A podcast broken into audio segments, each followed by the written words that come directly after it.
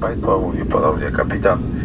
Jesteśmy w tej chwili w strefie. Le batterie antimissile Patriot schierate ai margini della pista ci danno il benvenuto all'aeroporto polacco di Rzeszów. Tocca a loro proteggere le attrezzature militari ed i carichi speciali che da un anno vengono sbarcati dai quadrimotori della US Air Force in questo angolo orientale d'Europa.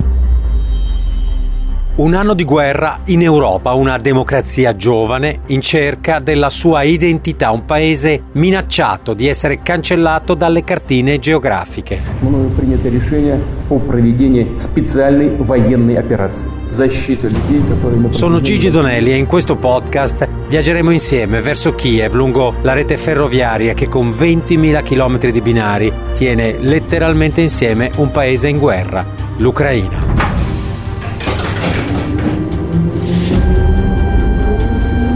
Radio 24 presenta Destinazione Ucraina.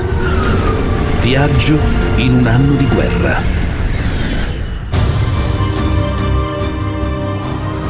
Treno numero 8, binario 1, Cernivtsi-Kiev, partenza alle 21.17 dalla vecchia stazione centrale di Cernivtsi. Si parte.